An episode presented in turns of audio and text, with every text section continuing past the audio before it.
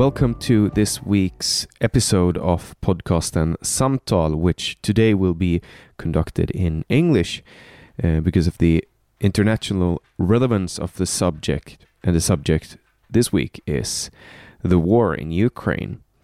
I had the honor to record this podcast with Kenneth Gregg, who is currently fighting against Russia in Ukraine. He's originally from Finland, just like me, but he moved to Ukraine in 2017. And when the Russians attacked, he decided to stay and fight. Uh, for you who listen to this for the first time, I welcome you to Podcasten Samtal. Uh, probably and hopefully we will have more of these interviews or conversations conducted in English in the future. Sit back and relax and enjoy this conversation.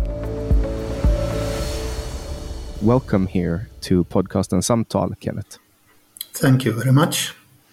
Uh, is this the first time you uh, participate in a in a podcast? Uh, yes, actually it is.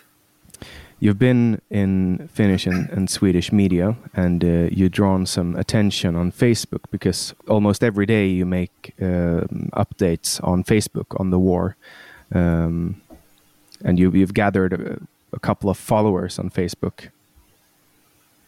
Yeah, uh, actually, I, I, want, I made it only for myself in the beginning uh, because this uh, war which is going on now, it's uh, it's terrible. It, it's a total uh, attack against civilian uh, targets. Very little to do to try to, to hit out the Ukrainian army. It's more to, to destroy war crimes in every village where they have been. So I really wanted to after after the war uh, to go through what actually had happened day for day. So so that was my uh, my main uh, thinking about to, to, to make the the updates and how the war uh, went from day to day. But suddenly, suddenly, it actually people liked uh, what I was reading, and it was um, full of facts. So I thought, okay, if people want to to read it, uh, let them read it. Mm. And um, when you moved to Ukraine in 2017, uh, the annexation of Crimea had been going on since uh, for a couple of years. Did you ever had the thought that one day maybe Russia will attack Ukraine? no, no, absolutely not. Uh, during 2017, uh, I visited all the military uh, exhibitions what was here and I saw already then what kind of army the Ukrainians had. So I really, I really, it was. Uh, I told always to people that before the war that okay, the Russians are only trying to show their muscles, but they will not, they will not attack. But I was wrong. Hmm. Do you have any uh, background in, in military from before the the war in uh, Ukraine? Uh, only my my uh, mm, duty service in Finnish army that uh, every man need to go through. Nothing mm. else. So how how many years ago did you do that training? Oh, uh, that was 1983. I came out from the military, but it has mm. been some uh, repetition uh, maneuvers. And when did you make the decision to to stay and fight and how how what, what made you do it? Because it's kind of like a, a big thing to fight for a country uh, that you, you, didn't grow up there and and it's you, you live there. What what made you take the decision to actually stay and fight and, and put your life at risk?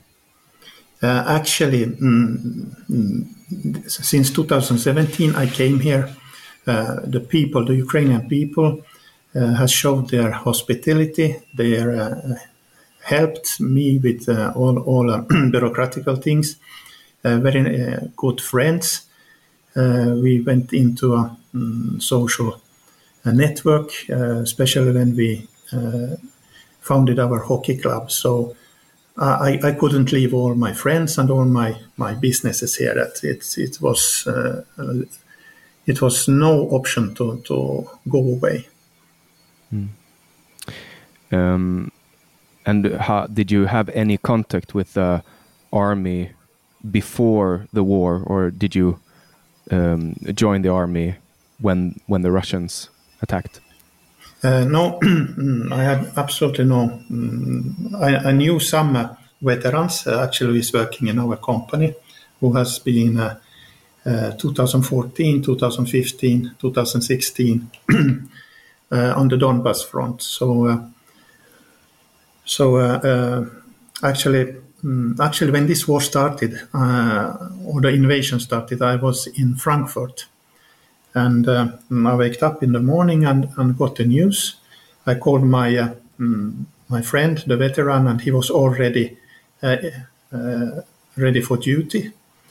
Uh, they were mobilizing, uh, but you need to understand that the, the army here in, in Ukraine, you have the regular army, and then you have the local defendants or, or it's uh, more like uh, local uh, paramilitary.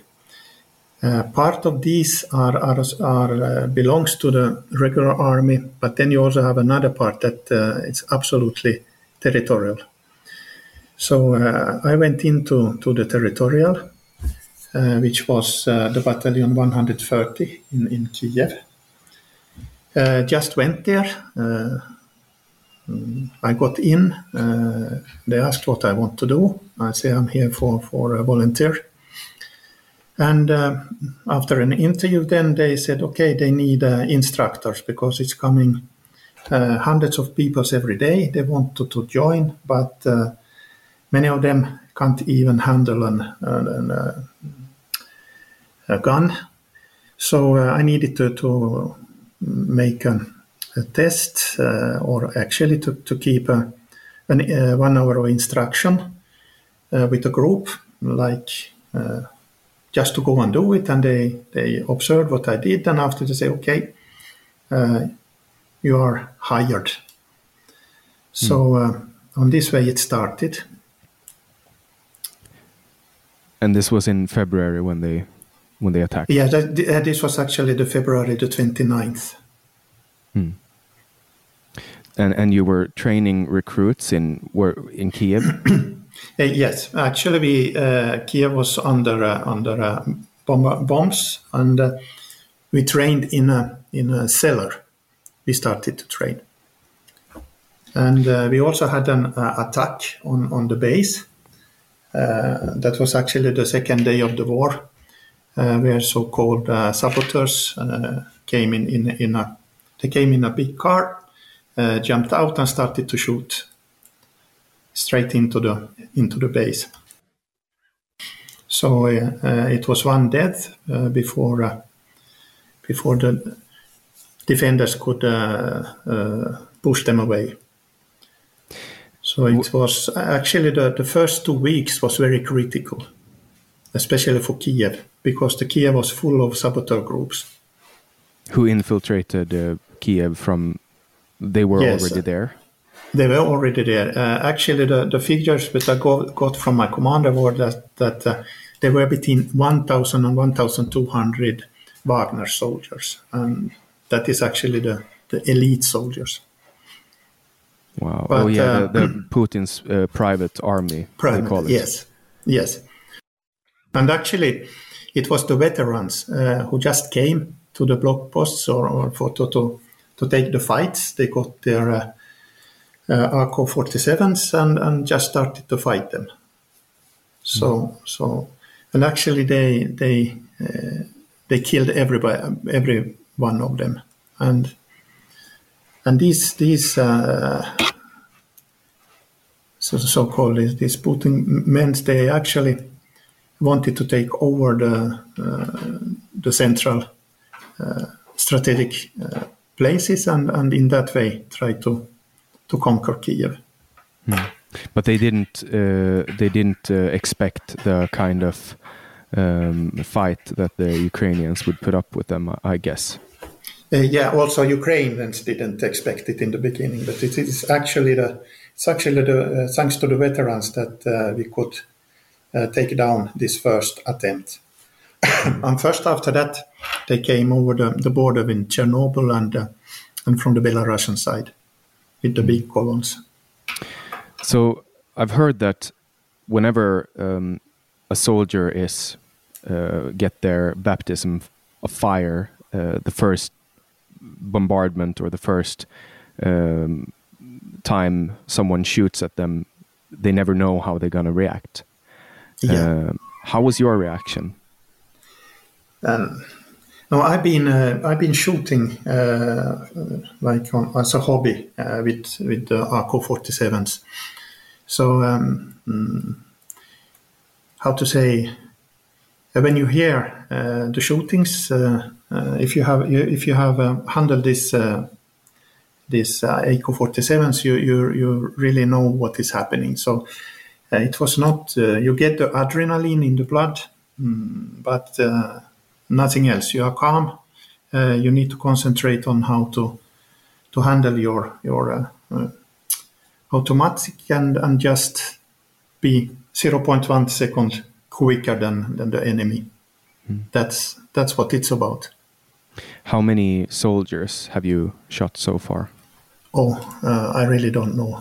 It's uh, uh, we haven't been in so uh, many fights uh, on on the zero front lines. It's it's only uh, our task is more to to mm, recognize, give coordinates, and send it to to our artillery. So it's it's like um, we are more not not to be uh, seen.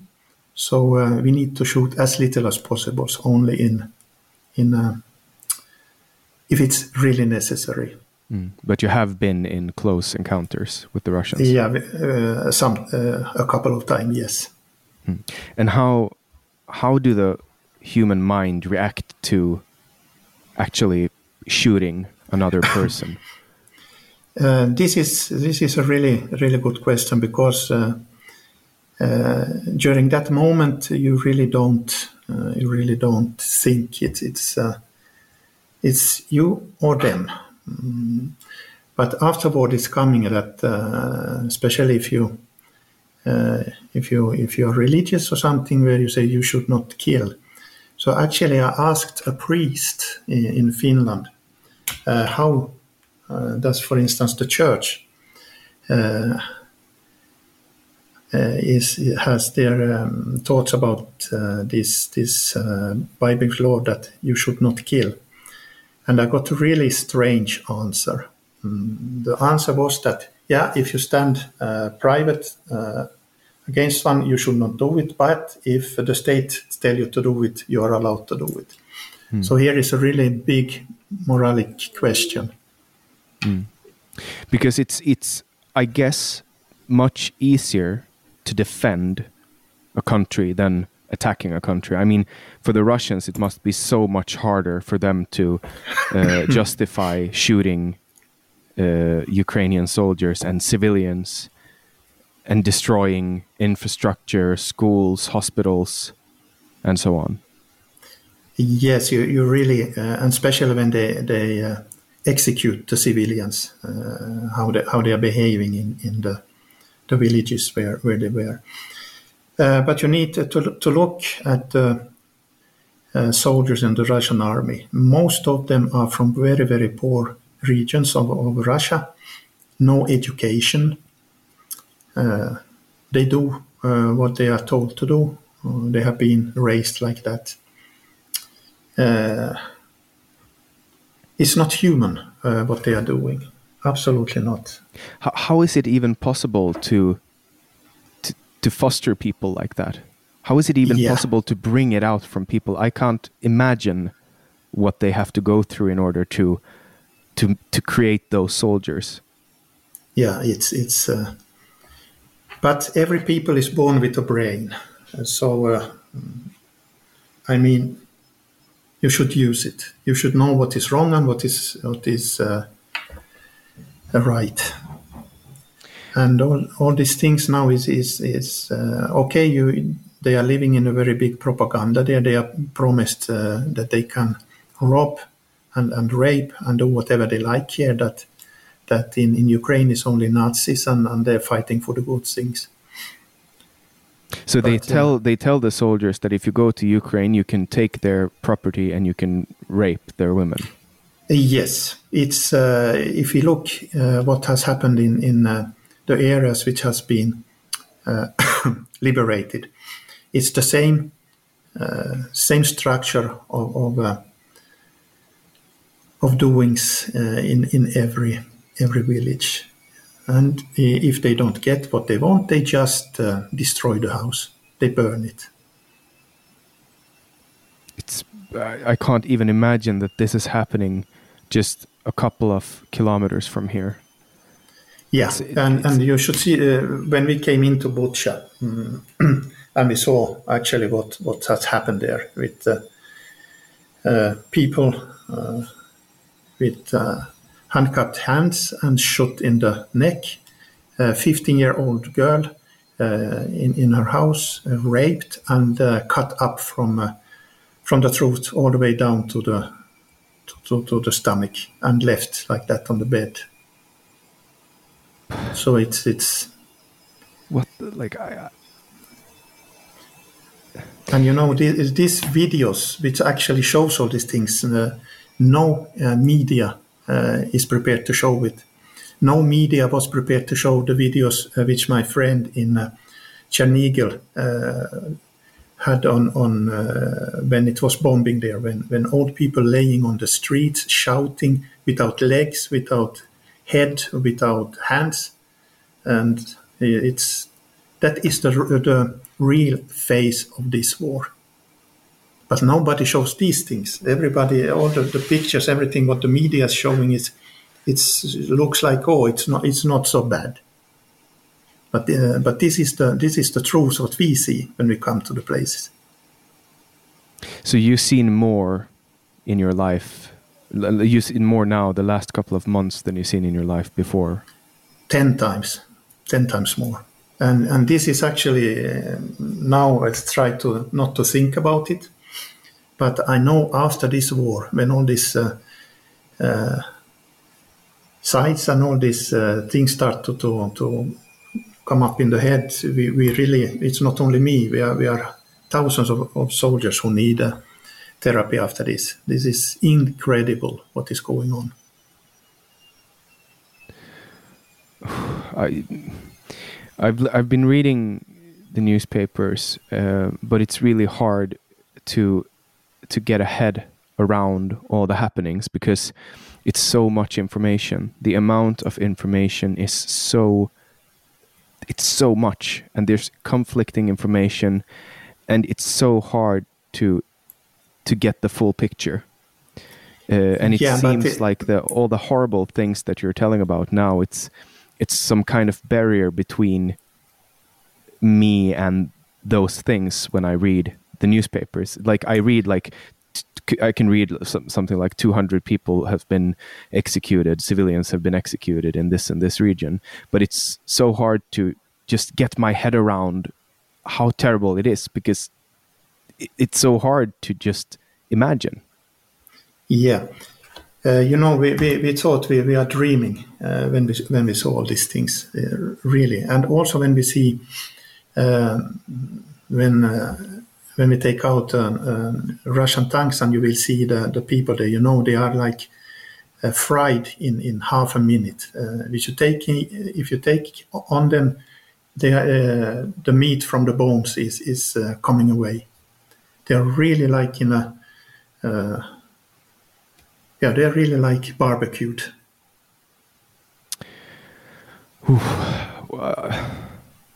this is like I've been trying to like I've been trying to to understand the war, but it's so hard to to gather information because everyone have their own theories and everybody says different things. And and here in Sweden people are on they they only talk about NATO all the time.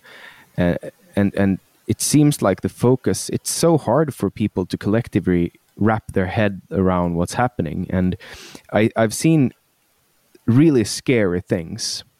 I I asked you on Facebook Messenger um, about one headline because um, when I did research on you, I saw that some sources have been questioning that if you actually are in Ukraine and that they spread doubt about you. And I've seen that with another Swedish soldier, Jesper Söder, who traveled to Ukraine to fight.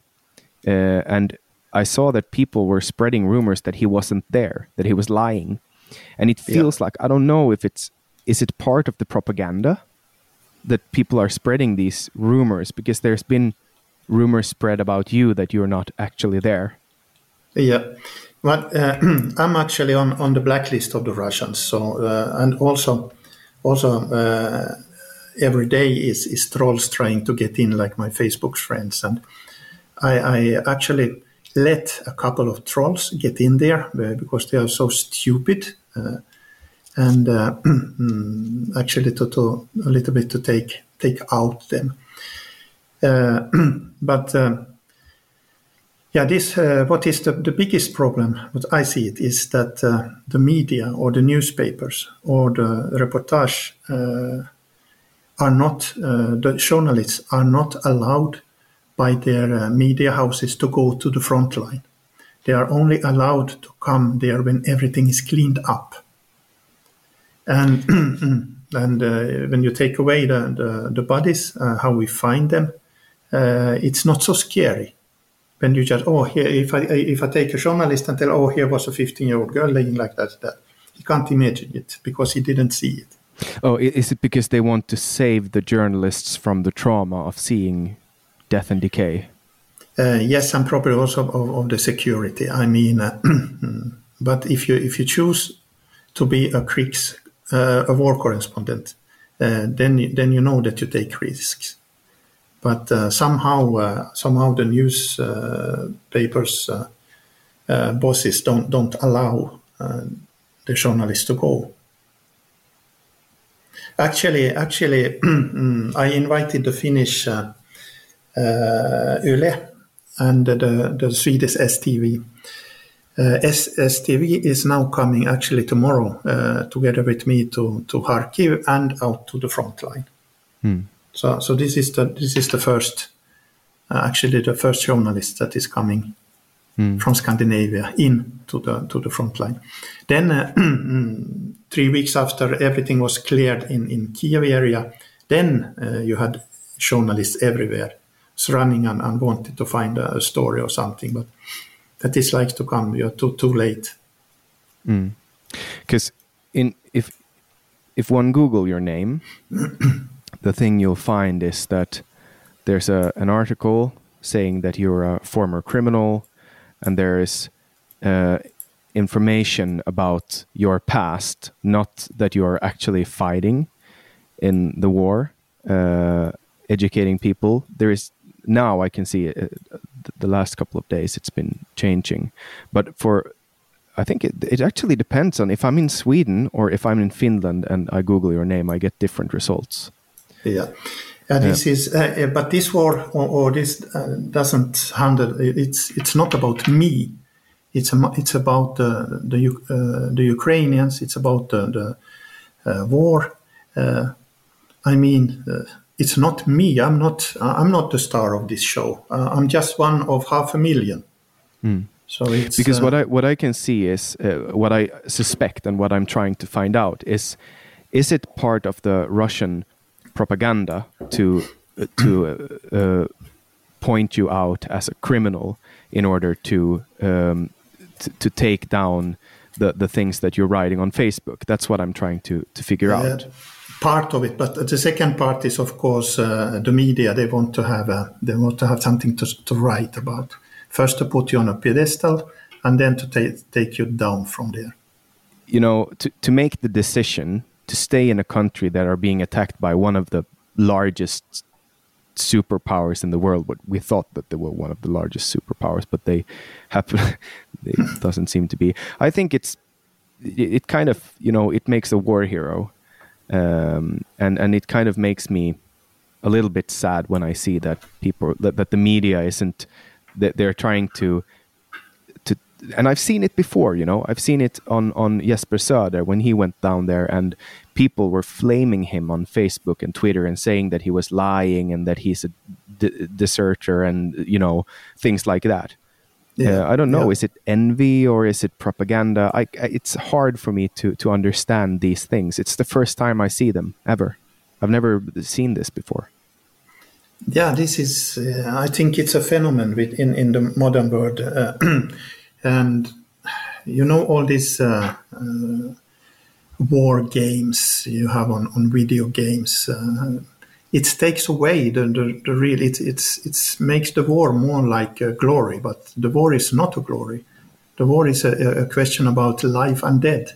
You can't restart a battle like you can do in in, in a video game. Mm. And uh, I think people is, yeah, they have too little to do. Mm. Just find out what it's really about. Look, uh, see the, the real face of, of this war, and, and you really will understand. So, what is it? What is it that the Swedish and Finnish media misses when it comes to reporting this war? No, it, it's lack of uh, it's lack of uh, experience, its lack of, uh, or, or uh, how to say, what we what we have in, in, in the Nordic countries is work security. are you in a in a building area? You need what do you need today? If you are in construction, you need eight, nine, ten different cards. Hmm. security cards, uh, education, fire cards, and, and yeah, and helmet everything. and glasses, and yeah, you are more like a Christmas tree than than a, mm. a construction worker. And, and this has gone in, in the society probably. Uh, when I was a kid, uh, we were climbing trees. Uh, today, uh, in, in, in our cities, they take away uh, two meter up so nobody has possibility to climb the trees. And uh, kindergarten almost need to go out only with helmet. I, I mean, it's, it's, it's gone too far. Mm yeah it's it's it's a different world and and not a lot of people at least in my surroundings i come from uh, Åland Islands, and we don't even have military servers, and it's demilitarized uh, in times of peace and neutralized in times of war.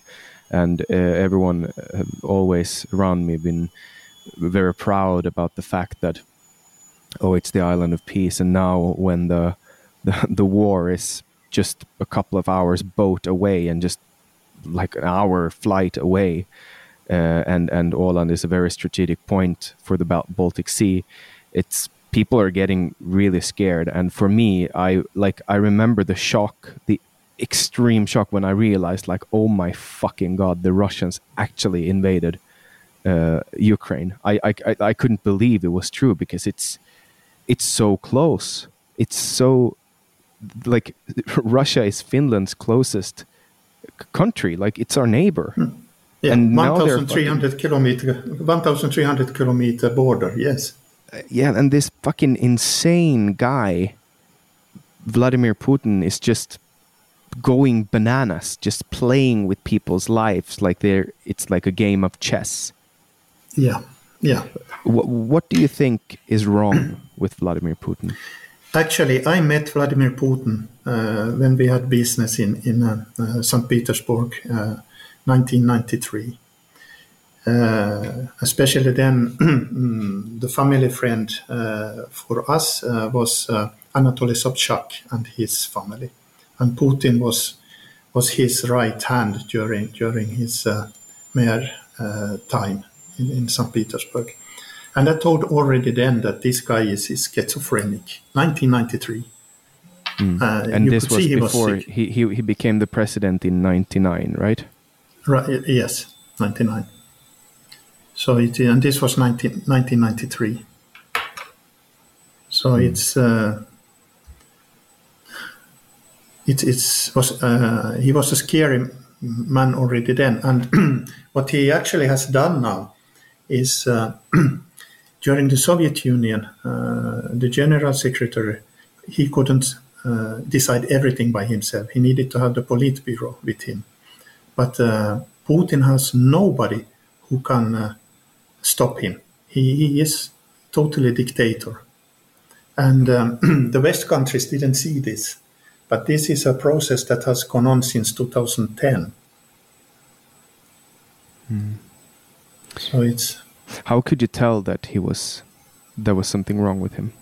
Uh, his behavior and his uh, looks and and uh, how he's, he's was speaking. It's it's really it it, uh, it struck me. After ten minutes discussing with him, it, it, it he, I really told uh, uh, Anatoly Sobchak that hey, listen, this guy is dangerous, but he he didn't he didn't listen. How long did you um, spend time with him? Uh, we were working together. there something about two months. So you met him uh, several times. Yes, yes, three times a week during two months. So, do you think he would remember you if if he met you today? Uh, I don't know. I don't know. Uh, after he became president, I couldn't get a visa for Russia for for uh, for, for uh, 13 years. Oh, did you get into some kind of conflict with him or the company? Uh, no, no. But uh, during that time, you know, everything was in, in Russia. Then was uh, was corruption, mm. and and we we knew some something about him that he probably during that time didn't want to come come out. Did you personally see uh, anything that um, you could trace to corruption or like uh, crime connected to Putin, what he did back then? not, not, uh, not during that time. No, not during that time. He was only into politics and. Uh, no, he, he's in. When you are in politics, you are also in business there. So, so of course, he had part of the businesses in, in St. Petersburg. that is that is for sure. Mm. So, um, so what do you think he's mentally ill? yes, he is. What he would is. you say that happened in, in his head? I know that you're not a doctor, but you know I no. have to ask. Like, this probably has to do uh, with the collapse of Soviet Union, uh, like like many experts uh, referring to. it, it, was probably a very big trauma for him. Uh, he was in a very good position in Dresden, and uh, suddenly all that ended. He managed to do quite well, though. yeah, uh, but uh, the, the, first years after was not so so happy for him. Uh, he, he, when he came, became uh, when he became the, the right hand of, of Anatoly Sobchak, then then his star uh, started to raise. Hmm. How many people do you think he killed in order to get the presidency? Uh, this is now only what uh, what my my thoughts. I, I, don't have any facta to put on it, but at least he he killed uh, Sobchak. Hmm. That is uh, that is that is for sure, and uh, also he the opponents jumping out of the, of the uh, windows from the seventh floor or, or falling through through a hole. There are a dozen of them at least. Mm. Do you think he did it personally, or do you think he had someone doing it? No, no, he's he's too scared to do anything personally. It's uh, he doesn't do the, the, dirty work. Do you think he's a, or of course he's a psychopath? Uh, he must be a psychopath. Yeah, it's, it's not possible. I don't think it's possible to even become the highest leader of uh, Russia if you're not a psychopath. Like if you look back through the years. yeah, even it, it's uh, it's incredible how he actually could could build up his power like this. So uh, uh also also he, he has had the patience to to stay low uh, when he needed to to be the prime minister between his presidencies. So they had, but uh, it always, it always been good to talk, uh, to give, a, as we see now today, uh, the oligarchs, uh, they are not real oligarchs. They are only oligarchs because Putin uh, gave them the, the permission to, to become it. And he also can take it away from them very quickly. Mm. Um, yeah, some oligarchs have been uh, dying uh, uh, under very mystical um, Like they've been just they found several oligarchs around the world uh, just uh, suiciding and ki- killing their families and suiciding. Yeah. Uh, something something weird is is going on uh, around him uh, because uh, he must like if he would be well informed he would know that uh, his army wasn't in good shape to take down Ukraine so fast. Something yeah. he must have been uninformed or misinformed. Nobody nobody wants to give him the bad news so everybody is is uh, putting up uh, telling him what he, he, what they think he likes to to, to hear. So but there there must be a point where he realized that something is wrong yeah but if you are uh, mentally ill uh, when when he understands it it's wrong then he, he, becomes more harder. Okay we need to put uh, put more violence in it. Kill more of the civilian. Bomb everything out. Bomb all life out there. And you see how is uh, how they did in in mariupol. It's nothing left of over half a million citizens uh, half a million inhabitants town anymore. Nothing why don't we see pictures of this in the media? Exactly, uh, and again we are coming to to uh, it's probably too scary to show the public. Uh, it's so because normally like I, I remember like back in 2015 16 when um, isis uh, were in in syria um, there were always pictures of stuff happening there, and and sometimes I even saw um, some pictures of beheadings showing up links in social media, um, and I haven't seen like I haven't. It, it's like I I'm protected by Facebook and Twitter and Instagram and the newspapers from this. Yeah. It's almost like they doesn't let it go past the filters. Yeah. I guess exactly. I could find it if I would if I would go and and look for pictures of the war crimes. I would probably find it, but I haven't done it because I don't think I'm I don't think I want to see it. But uh, maybe I should take a look. Yeah, because you, you see the real face of it, uh, what it's really about. It's it's uh, it's the, the clean truth. Hmm. How how safe is it for a journalist to go there now? Do they still have the orders to shoot people in press vests?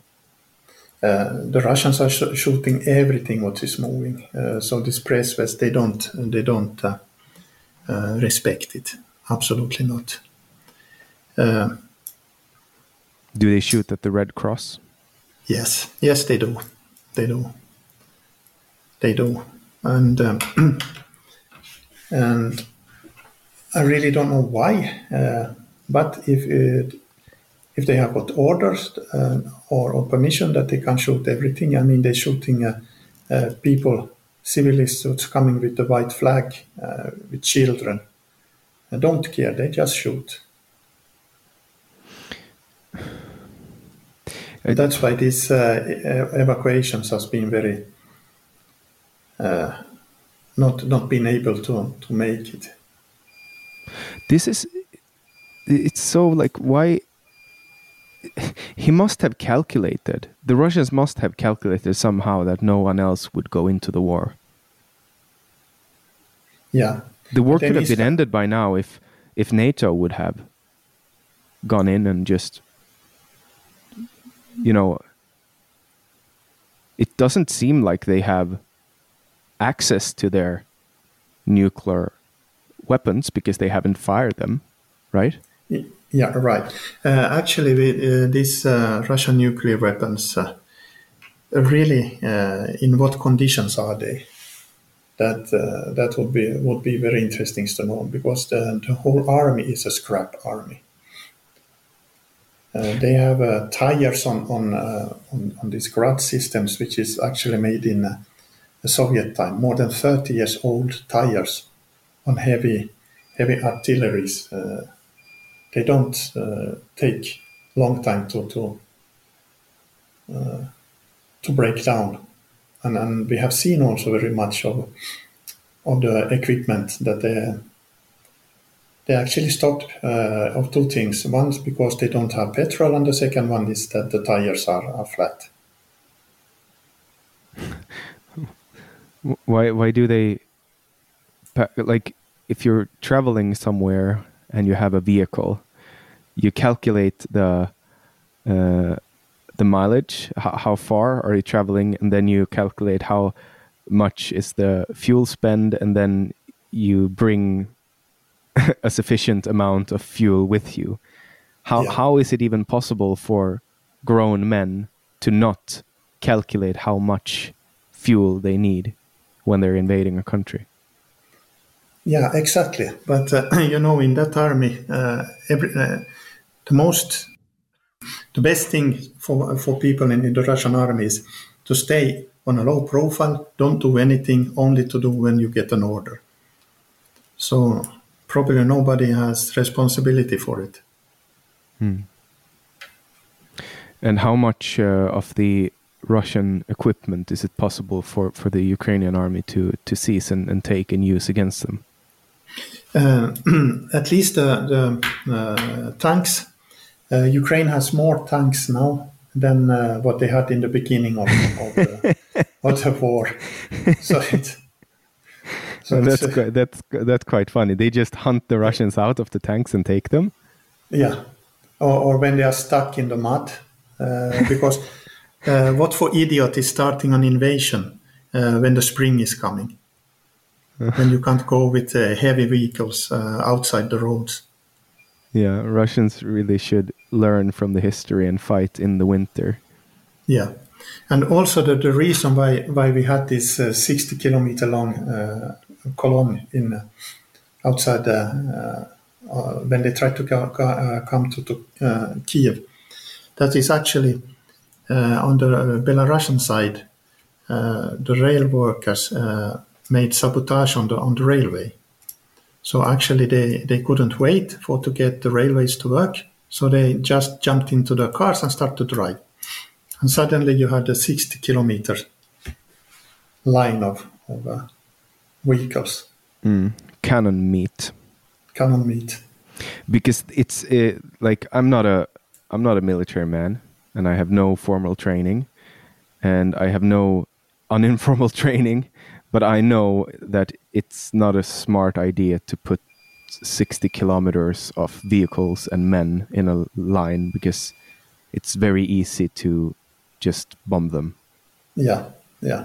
And, and I guess you did. That happened, yes. what about the Russian military command? Um, they don't seem very strategic. No, but uh, mm, when will they have time to, to make up a strategy when uh, they have a pressure all the time that they need to, to conquer the country? And if you don't uh, succeed with the first attack, then you need to make 10 new attacks. But uh, everybody knows that every time you attack, you lose something, you get weaker, weaker, and weaker. So it's. Uh, how long can this war, how long can Russian the, the Russia send in men and and okay if uh, if they don't declare uh, official war I think this uh, war actually the beginning of the end of this war is 15th of May. Why? Uh, first that uh, they wanted to have the 9th of May. Mm, they wanted to have these big parades and, and have some victory uh, now they have uh, now they have uh, attacked all the time. They don't come even one kilometer. They don't come through the Ukrainian lines. They're using their uh, equipment, and Ukraine is getting more and more and more into the front of heavy heavy weapons. So uh, mm, it is estimated that around 10th, 12th, everything is is ready for the big Ukrainian counter-offensive. And when that one starts, it's it's they're gonna make uh, of these occupied areas, and it's gonna make like a Emmental cheese of it. It's gonna be full of holes. And also in Melitopol, uh, we already have very big uh, partisans or guerrilla war, which is uh, destroying um, and, and, taking the Russians in the back uh, towards uh, between Melitopol and Kherson. And that day, Ukraine take Kherson back with the new American artillery which has arrived. Actually, we can shoot this link between the Crimea and and um, the Ukrainian uh, mainland uh, actually destroy uh, the road there, which make that the Russians can't uh, go back or they can't send in more through through uh, the Crimea. So so that that is the end uh, of that war. they don't come through in Donbass. They tried, tried, and tried, but can't can't come through the lines. And in so if, Kharkiv, uh, they are losing village by village. If Putin gets desperate, what are you afraid that he can do? Now everybody's talking about that he will put uh, the nuclear power or the nuclear bomb, but that will not happen. Uh, if he do that, uh, that is the red tape for, for NATO, hundred percent. The Poland will not accept it. Romania will not accept it to have a, a radioactive uh, dust coming over the borders. Uh, then is the third world war, and, and, Russia is over in two nights. Russia have um, atomic um, submarines that has nuclear weapons, and they can attack Washington D.C.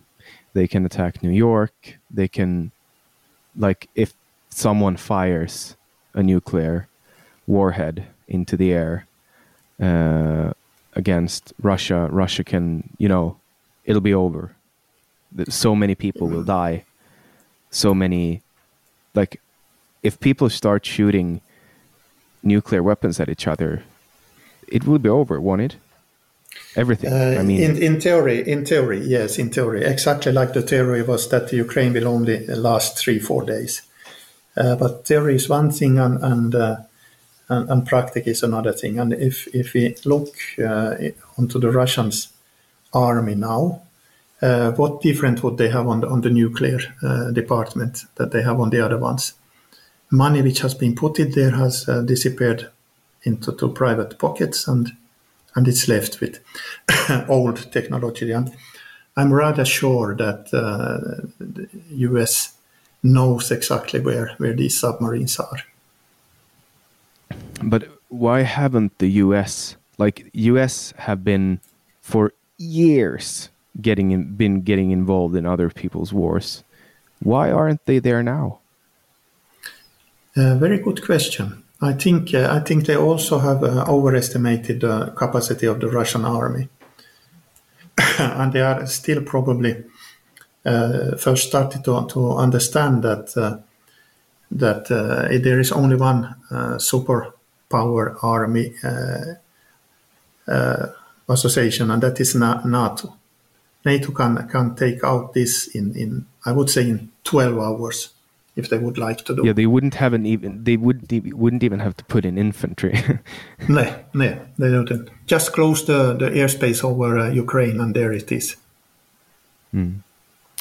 Which and means, of course, that they they then uh, take down the, the missiles which are coming. Mm. And th- that is one of the things that I've been thinking about anti aircraft and um, anti missile. Why haven't, why, why isn't it more of it? Because there's so many sophisticated systems in the world, like Israel's Iron Dome, and and the U.S. has a lot of uh, anti-missile systems. Why haven't they been putting out more of those? I mean, in theory, it would be possible to to almost take down every Russian missile which is coming over yes. the border. yes, if you if you uh, consider that the Russians have sent missiles, uh, two thousand two hundred forty-five. It's it's that is thirty-one uh, missiles uh, every day, which they have sent it, and uh, so it means if you have uh, mm, the same amount of stingers and, and all these uh, things, but the problem is that there is not they are not uh, ready produced uh, these uh, these things out in in on the world. you have a special amount of them, and that's it. And after after when the storage of it or you used it, then they start to produce more. So it's the it's the to produce it which is now uh, the bottle uh, problem, the bottom problem. Okay, so it's it's kind of you have the defense there, but whenever you use the material, you have to just produce more, and and that's uh, the problem because you don't have compatible uh, uh, you don't have the ammo. You have the the. Yeah. Okay, I see. You have and, the system, but but not the ammo exactly. And it, it is the the missile defense system that Ukraine use is that um, internally produced? Uh, no, no, it's uh, it's totally uh, English, American, and Israeli. Hmm. Do you think that NATO will get involved? Um, I think they are already involved by uh, by uh, supporting uh, the weapons. as it looks like now, we in Ukraine, if we, we have these weapons, we actually manage to take take the Russians down or to push them out. So um, yeah, I wouldn't say no thanks if if uh, NATO come for for to help, but but it's not up to me to decide. How is it possible that Vladimir Putin haven't been assassinated? Probably there, there uh, are. Uh, let's see what happens the 9th. But uh, as I told uh, before here, he's he's made his power completely clear that everybody on, on the security uh, or FSB they are depending on him. The oligarchs are depending on him and those who wants to take over after him are depending on him. So, so there is actually nobody who, who has the interest of to, to take him off. How big is the chance that uh, Russia will get someone that are better than Vladimir Putin after he dies? Uh, well, mm, very good question. Uh, what's need to happen before uh, Russia will be even democratic. You need to start the process from inside. Uh, but if you have a if 83% of the population are zombies uh, who will have the possibility to to start this process. Uh, yeah, it would take several generations to to to foster a, a democratic thinking people. Yeah, yeah. Russia always have had uh, look up to a strong leader. It doesn't matter is he crazy or is he uh, is good, but uh, he needs to be strong, and this is, will continue. Hmm. So, um, you think the war will the the offense of of the what's the English word the offensive or the, the offensive it must be the offensive right? Yeah. Uh, do you think that'll start in in the middle of May? Yes, it will. It will. And then will the Ukrainian army go into Russia? Uh, probably not. They probably will stop by the by the 1991 years uh, borders. Hmm. Uh, so it's uh, it will not be an attack war from from the Ukrainian side. No, it will not. Hmm. You and I share the common history of uh, Finland because we are both citizens of Finland and we are very proud of uh, of the war because Finland really um, did good uh, in the war uh, between Russia, uh, but Finland made a big mistake when trying to invade Russia. Actually, yeah, maybe Ukrainians will learn from that. Let's hope so. Let's hope so because that was very provocative of Mannerheim to to try to seize Russian land. Yes, yes, it's it was his mistake. Mm. But I guess like if if you if you fight the Russians eh, with the efficiency that they did, um, it felt kind of maybe it, this is could be easy. um, yes. But uh, I think actually that the Ukrainians have shown that they have, you know, excelled uh, Finland's history of fighting Russians. Yeah. Because the the, the the brave the bravery that these men have shown is it's unbelievable. Yeah, but you know this bravery it's it's not only started with this war. It was also 2014 under Maidan, uh, when when people uh, uh, observed that okay, Yanukovych is now taking this country back from uh, from freedom into to, uh, to into Russian hands. So so uh, they actually started this. Uh, they don't accepted it, and, and this bravery is actually starting from from the Maidan revolution. Hmm. And now, every day, the Ukrainian army and all the people in Ukraine that fights uh, gets more and more experience. Yes. Uh, and this experience is possible to be duplicated into new recruits.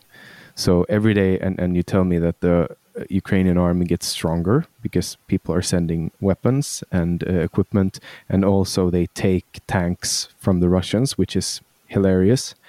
Um, is it possible for the Ukrainians to, um, after this war, um, become a become a nation that is stronger than it was before? Yes, uh, I think what will happen here because the unity now is very strong, and uh, uh, at the same time, uh, after this war, uh, the people who stand it up for this country, the normal Ukrainian, he will not allow these oligarch systems in this country anymore, and also these uh, corruptions. the first people to run out was the most corrupted so, so they actually are abroad already.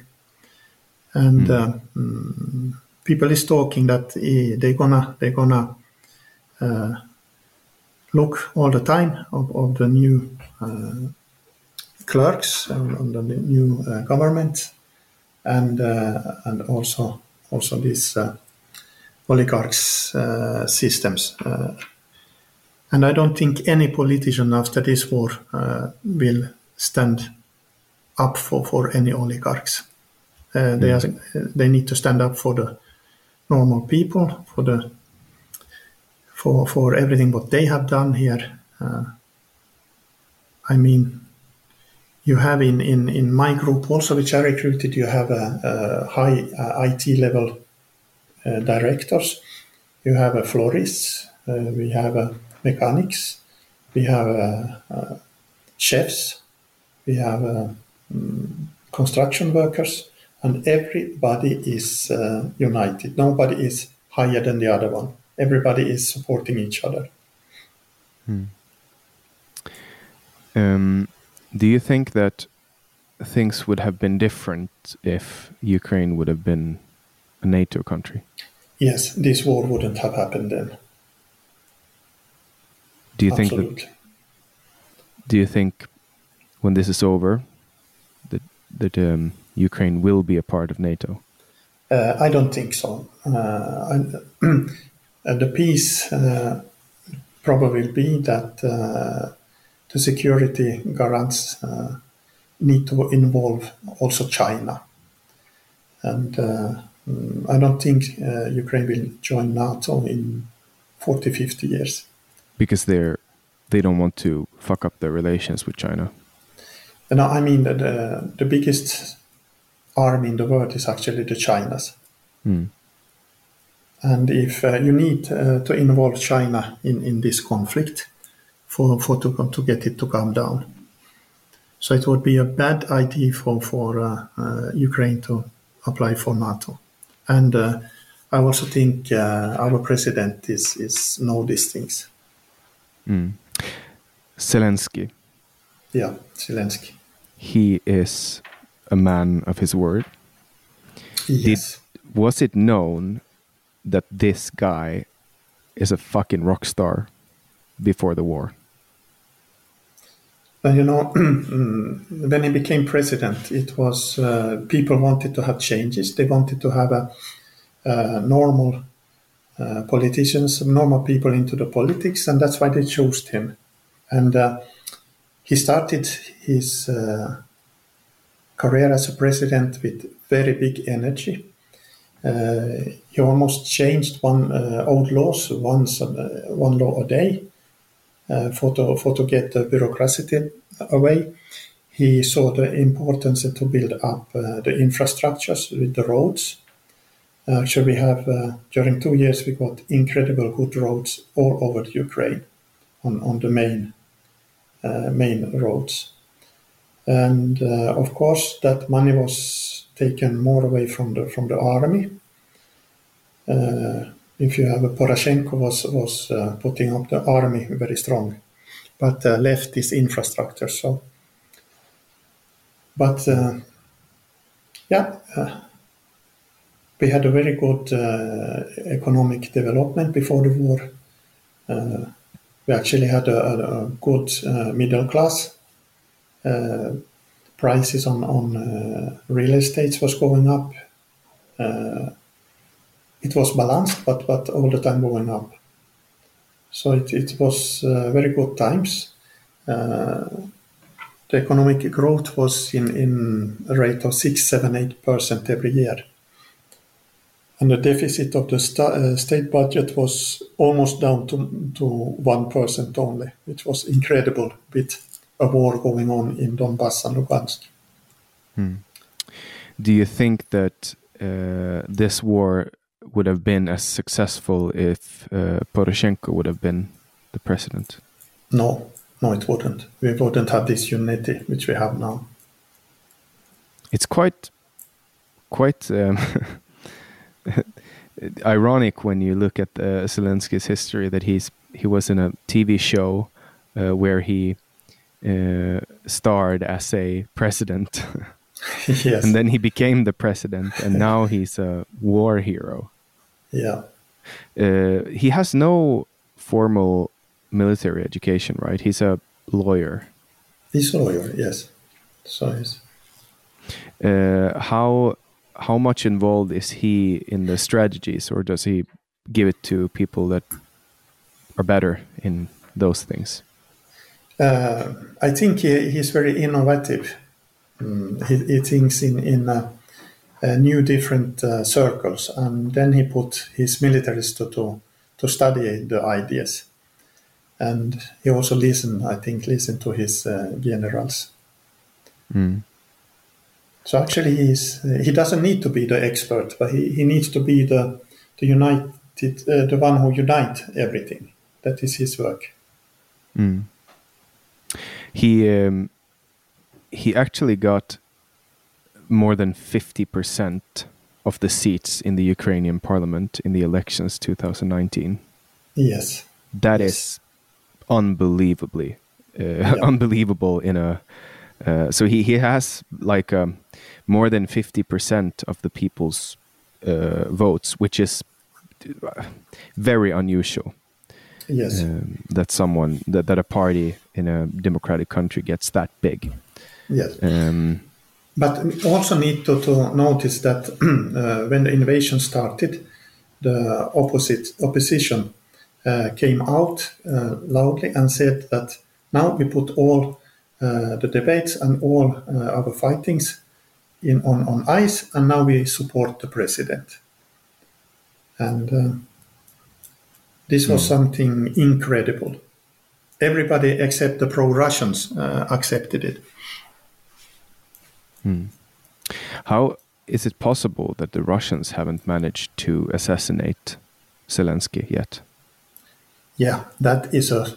I really don't know. Uh, either they are completely amateurs or, or uh, mm, Zelensky has been lucky.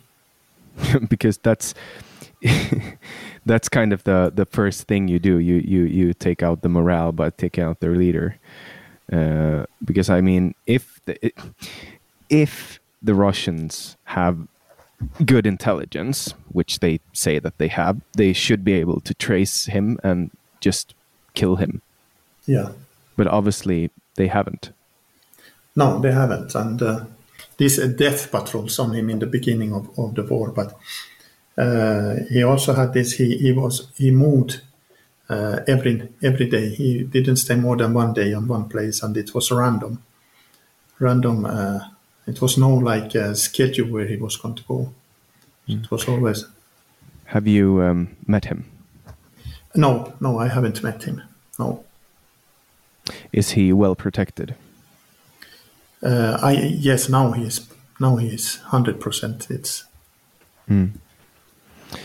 Um, so, uh, what do you think will happen after the war is over uh, with Zelensky? Will he continue as president? Because he said that he will only sit for five years.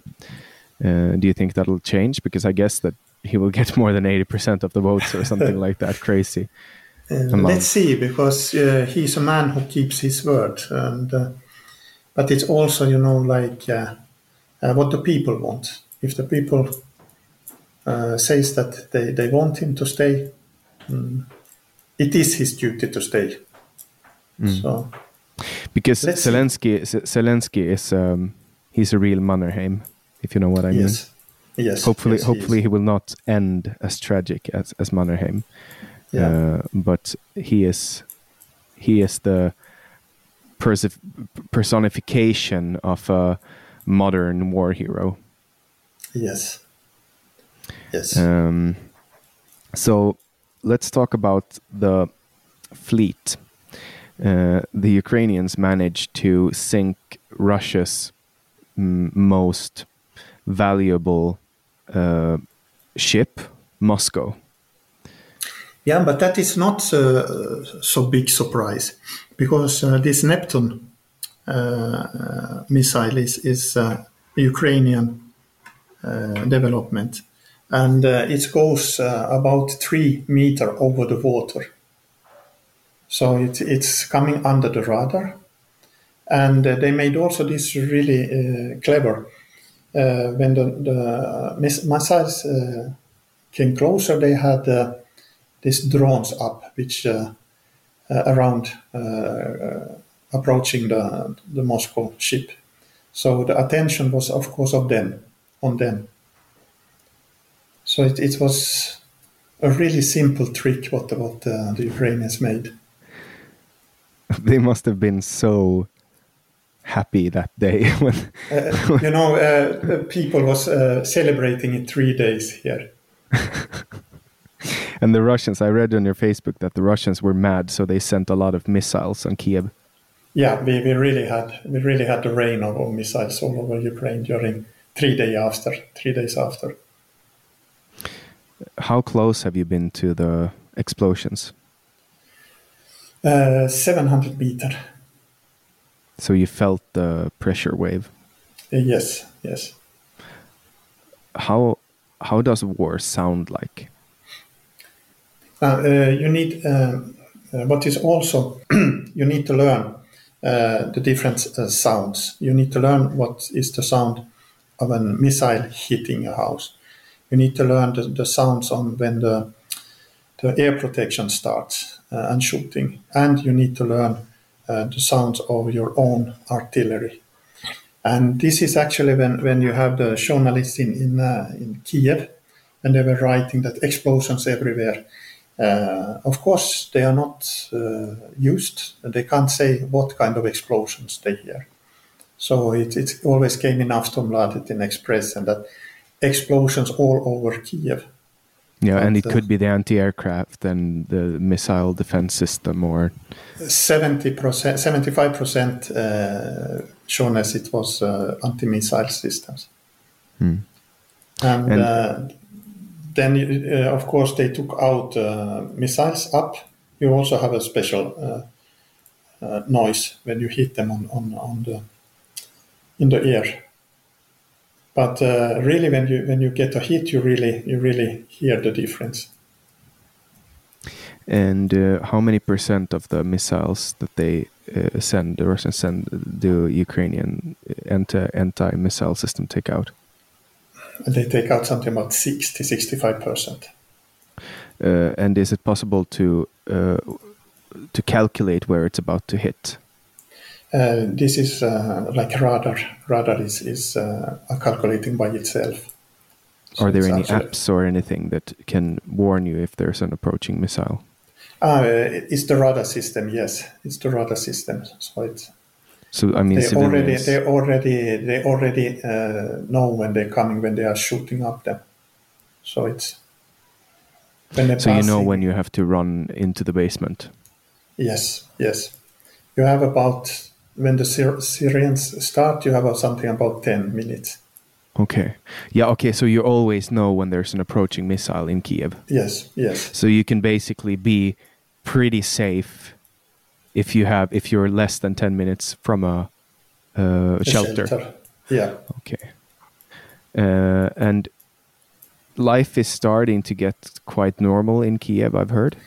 Yes, restaurants are open, all shops is open people is uh, working, factories are open, uh, metro is working, uh, public traffics are working, the block posts or the barricades start to be taken down. Less and less control of people coming in. And this is because people just get used to war. Um, yeah, but it's also it's also um, mm, you need to, to even if it's war, but we don't have the Russians close here. So um, you need to, to, keep the economy of the country also. Uh, there is a balance you need to go uh, with, uh, with the economic things and uh, the war zones. Hmm. Um, how much the, the, has the, the, the help and aid from from uh, around the world? How much impact has that been doing on the war? and the uh, without without that, uh, the invasion would have succeeded. And where is the the biggest help? Where's that? Uh, it's on the on the weapon weapon side, and also also uh, the money help uh, to to keep the the Ukrainian currency stable. Hmm. That is the two things. And um, is that like is it getting better? Like when people see that it works, like do they continue sending or has it stagnated in any way? No, the money help which is coming, that is of course what the uh, USA is sending, European Union is sending for for the state uh, finances. Uh, uh the humanitarian help uh, is of course uh, also has been very important, especially especially on the western side of Ukraine. Where all the, the refugees uh, was. So without that one, there should have, there have been very very badly. Mm. In and still needed, still needed. Mm.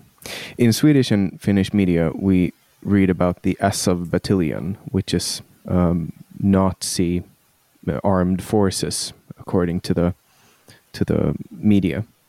Yeah, uh, and and and this is really uh, uh, Azov was actually 2014. It, it was an, an, a right extreme group.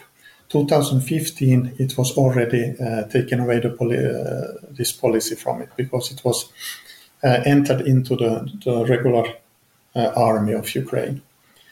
And uh, mm, mm, today, Azov is actually like the US Marines.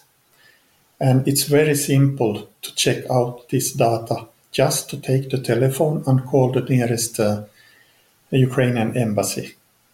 So there are absolutely no right extremists fighting in this war.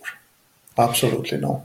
So they they had this battalion, which was uh, were there Nazis or were there extreme right? Uh, right extreme, real uh, nationalists. 2014. Were they anti-Semitic?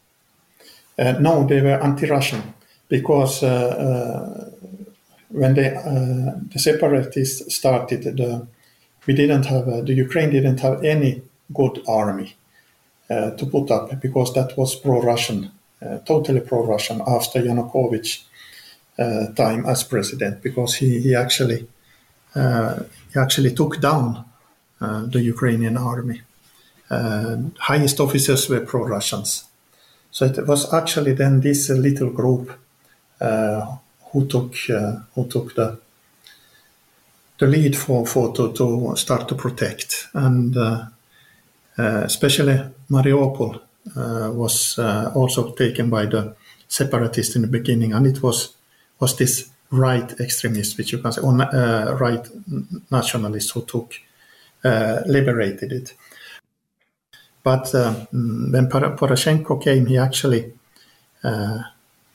denazified that battalion Mm. And that because was already 2015. If I go to the Swedish Wikipedia, it says that it's a right extremist, sometimes called Nazi, neo Nazi. Um, it's under the Ukraine National Guard.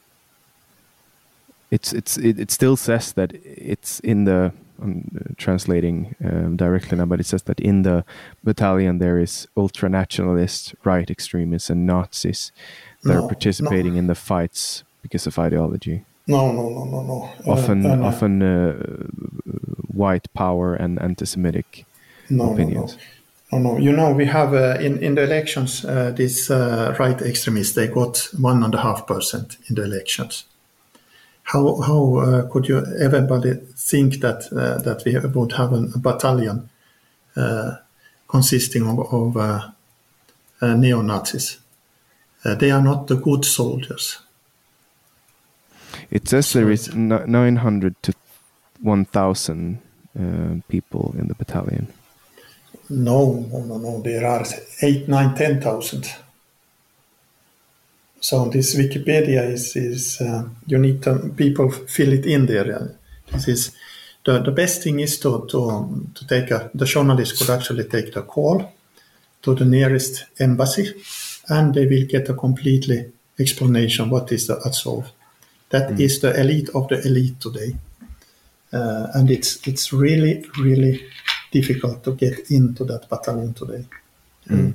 It's like to go into the U.S. Marine. Mm. The the um, Swedish public service SVT Nyheter says that uh, it's a, an important part of the Russian propaganda. Uh, to it's an effective way to uh, paint your enemy as Nazis. They explain. Mm-hmm. Yeah. Uh,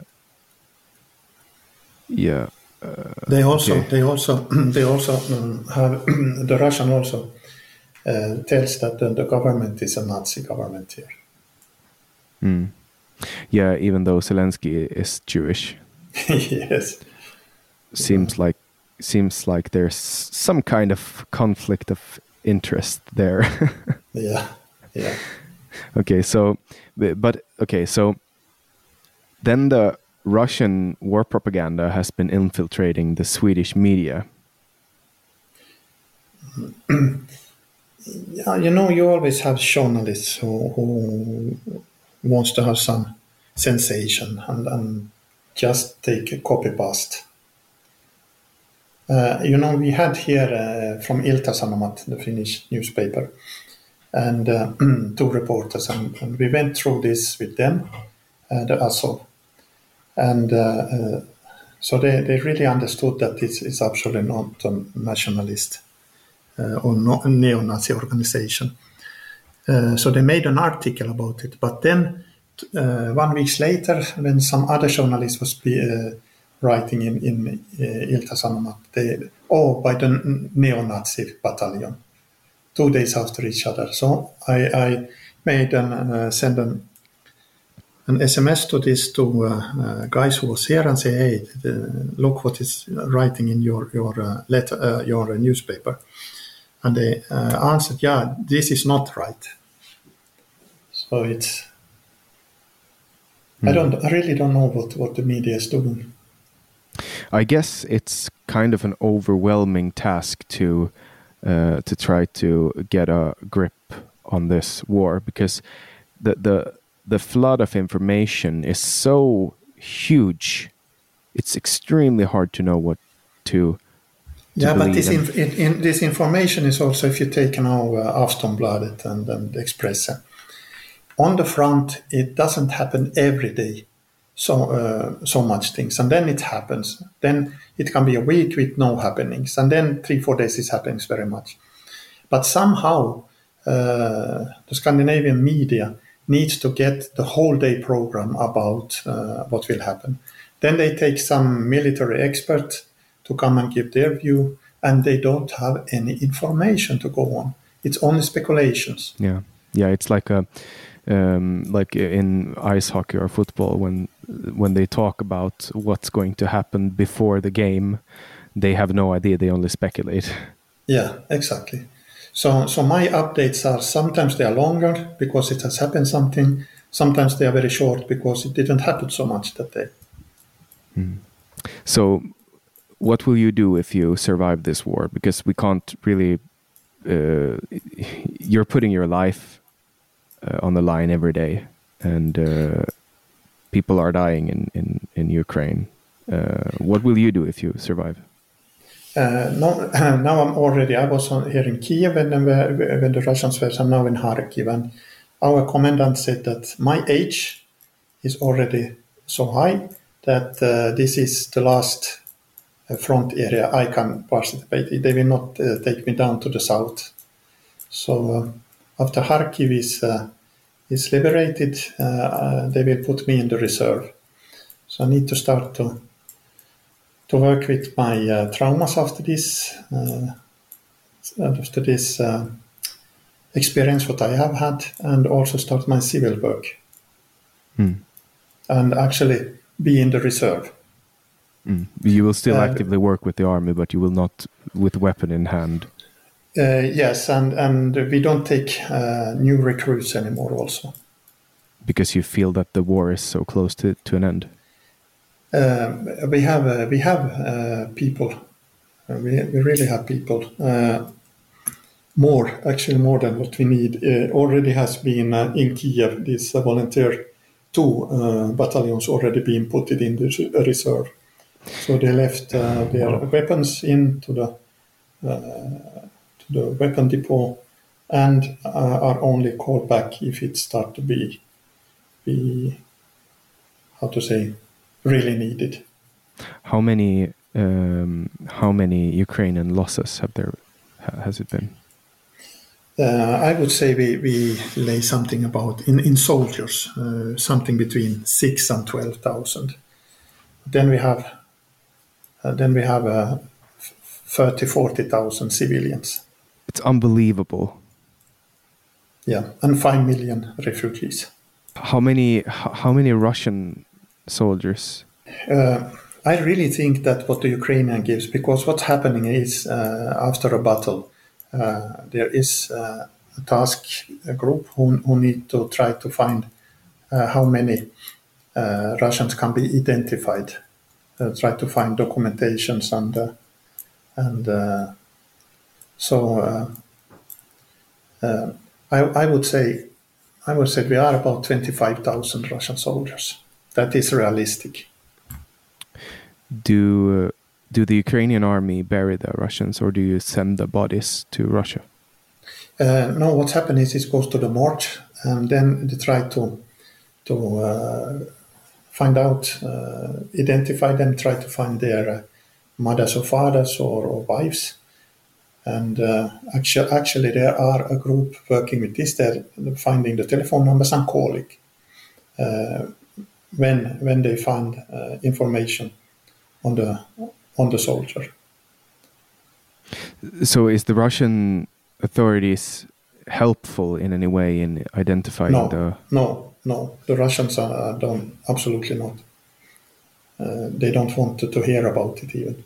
It's unbelievable. Yeah. That they are treating their soldiers that way because even in death they don't try to honor the people that died for Mother Russia. Exactly. And how is the, the, the cleanup teams? Is it the same people that clean up the bodies and every day, or do they change? Or uh, no, no, it's changed. Of course, it, it's uh, it's depending on on the on the um, how the, the fights are going but it, it's usually the volunteers uh, groups who, who, takes care about that. And you only do it for a short period of time and then you don't Yeah, then do you it again. Yeah, and then you go. it it goes in circles. Because that must be one of the most traumatizing things to to pick up um, deformed bodies and burnt bodies and sh- dead children and things that is impossible to erase from your mind. Yeah, it is. I can assure you, it is. You've been. Did you do it? Uh, we were on one patrol uh, for to, to uh, look uh, or to count how many after in Irpin, in the, the town of Irpin. How how long have the have, Uh, no, it was after the uh, two three days. so they already start to decay? You know, they, they were all so burned. They were so burned, so it's it's was nothing left. So it was nothing to rotten. It, it was it was totally fried. Uh, Is it even possible to identify? Uh, only uh, only on uh, document if, if the documents there or, or some uh, plastic cards has been in, in such a place that the heat didn't take it. Because I know that forensics can like if, if someone you can you can take teeth and analyze them, uh, but I guess that during a time of war, it's there's so many things going on simultaneously that you wouldn't spend that amount of time to identify the. No, no, it's it's probably like this. Uh, they are uh, put it on, on in boxes and and uh, deep freezed, of course. And and if you had find some documentation and and it has been shown, find their their mother or father or son or daughter, uh, it, it's then sent. Uh, it's then sent to, to them. This box. and every every body and every person that are identified will get a proper burial. It's not Yes. mass graves, right? No, it's not mass graves. And even with the Russians. Not even not even for the Russians. So uh, the Russians uh, do they they get a a burial somewhere on a cemetery or is it like And uh, for the moment, uh, uh, the most important thing is to, to, to, to save them and for to see after the war it, it can be sent back. Hmm. and uh, what do the Russians do with the Ukrainian No, Bodies. they just leave them. Just leave them like they leave their own own bodies there. They, they just leave them. how do you think the the the self image of the Ukrainian nation will be after the war? No, uh, I think it will be uh, proud that we, we could defend this country, proud to be a Ukrainian, uh, not to fight between each other uh, among us, and to, to stay united. I think it, it's it's really going to be a yeah 20, 30 years of like it was in Finland after the war. Everybody was was working for to to get a good uh, country again, and it will it will start. It will start also the same process here. And how is the internal disciplination of Ukrainian soldiers who commits crimes? Uh, absolutely, I said, very very low. Uh, there has been some videos from Kharkiv when, when they were uh, shooting the the um, Russian artillerists in, in the leg when they were taken.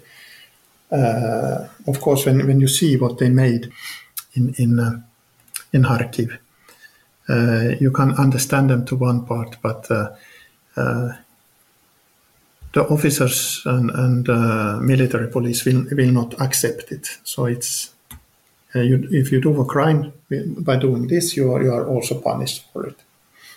Are there any death penalty penalties for uh, war crimes in the Ukrainian Uh, army yes, yes, it is, it is with trial? uh, with trial. Yes, And how many of those have been performed? zero. Okay, So the Ukrainian army knows that if they commit war crimes, they will be sentenced to death. Yes. And therefore, They they, don't do it. Mm. Yeah. And of course, uh, of course, you will say that.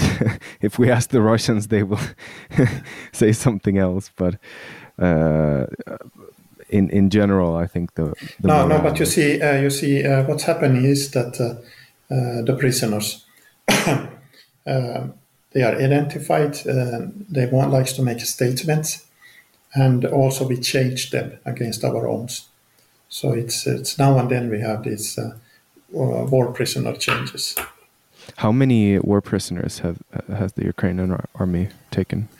Oh, I, I really I don't have any idea about it, but uh, uh, it's many because uh, especially around Kiev, uh, the the soldiers, uh, the Russian soldiers actually uh, came walking and said they they, they give up. So Because they were hungry. they were very hungry, very hungry. And how are the Russian war prisoners treated?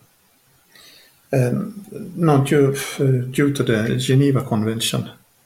Uh, but there is also many of, of these uh, war prisoners who actually uh, has taken service in the Ukrainian army. Oh, deserters. Uh, yes, yes.